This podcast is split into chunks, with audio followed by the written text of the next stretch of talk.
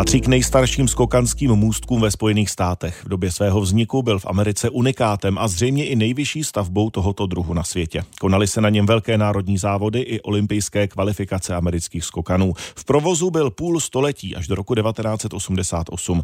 Teď je hlavně turistickou atrakcí a historickou památkou státu New Hampshire na americkém severovýchodě.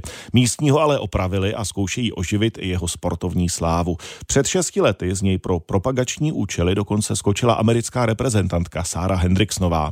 Na historický můstek nedaleko kanadské hranice se vyšplhal i náš americký zpravodaj Jan Kaliba. Stojíme u celkem běžné nezajímavé silnice v americkém státě New Hampshire u obce Milan. Ale co je tady zajímavé, na stráni vedle silnice se náhle rozestupuje les a nahoře na kopci stojí ocelovo dřevěná stavba.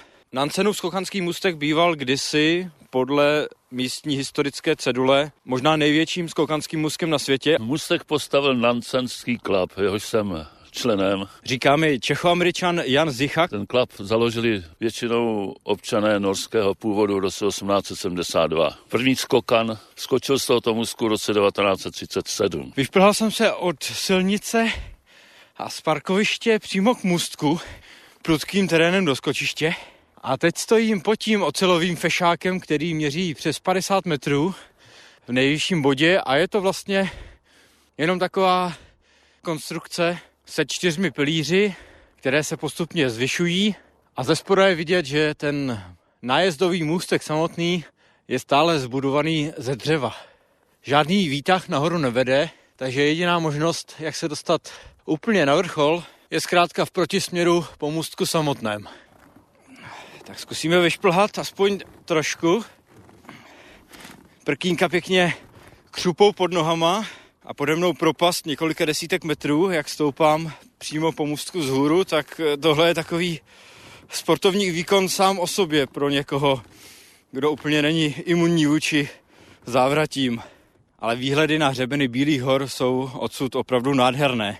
A na můstku samotném se cítíte jako zpátky ve 30. letech minulého století.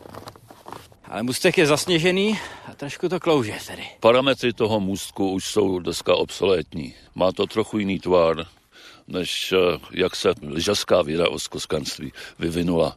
Ale přesto eh, jsme tady měli nadšence, které si to velice chválili, i když tedy skutečně dobrý skokan by to mohl přeskočit a dopadnout dolů na louku. Zájem o skákání z toho mostku je velice značný, ale máme problém s pojištěním a s udržením kvality sněhu.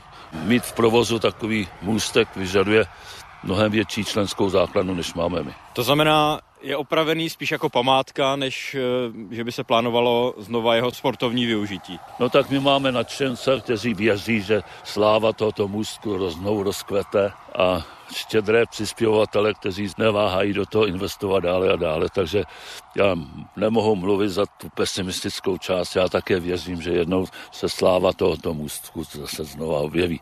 Ale pro místní nadšence postavili vedle menší můstek podle dnešních pravidel, protože jinak nebylo možné za velkého sněžení zamezit tomu, aby místní mládež neskákala z toho velkého můstku s velkým rizikem. Vypráví Jan Zicha, člen zdejšího Nancenova lyžařského klubu. Z Milána v Bílých horách ve státě New Hampshire, Jan Kaliba, Radiožurnál.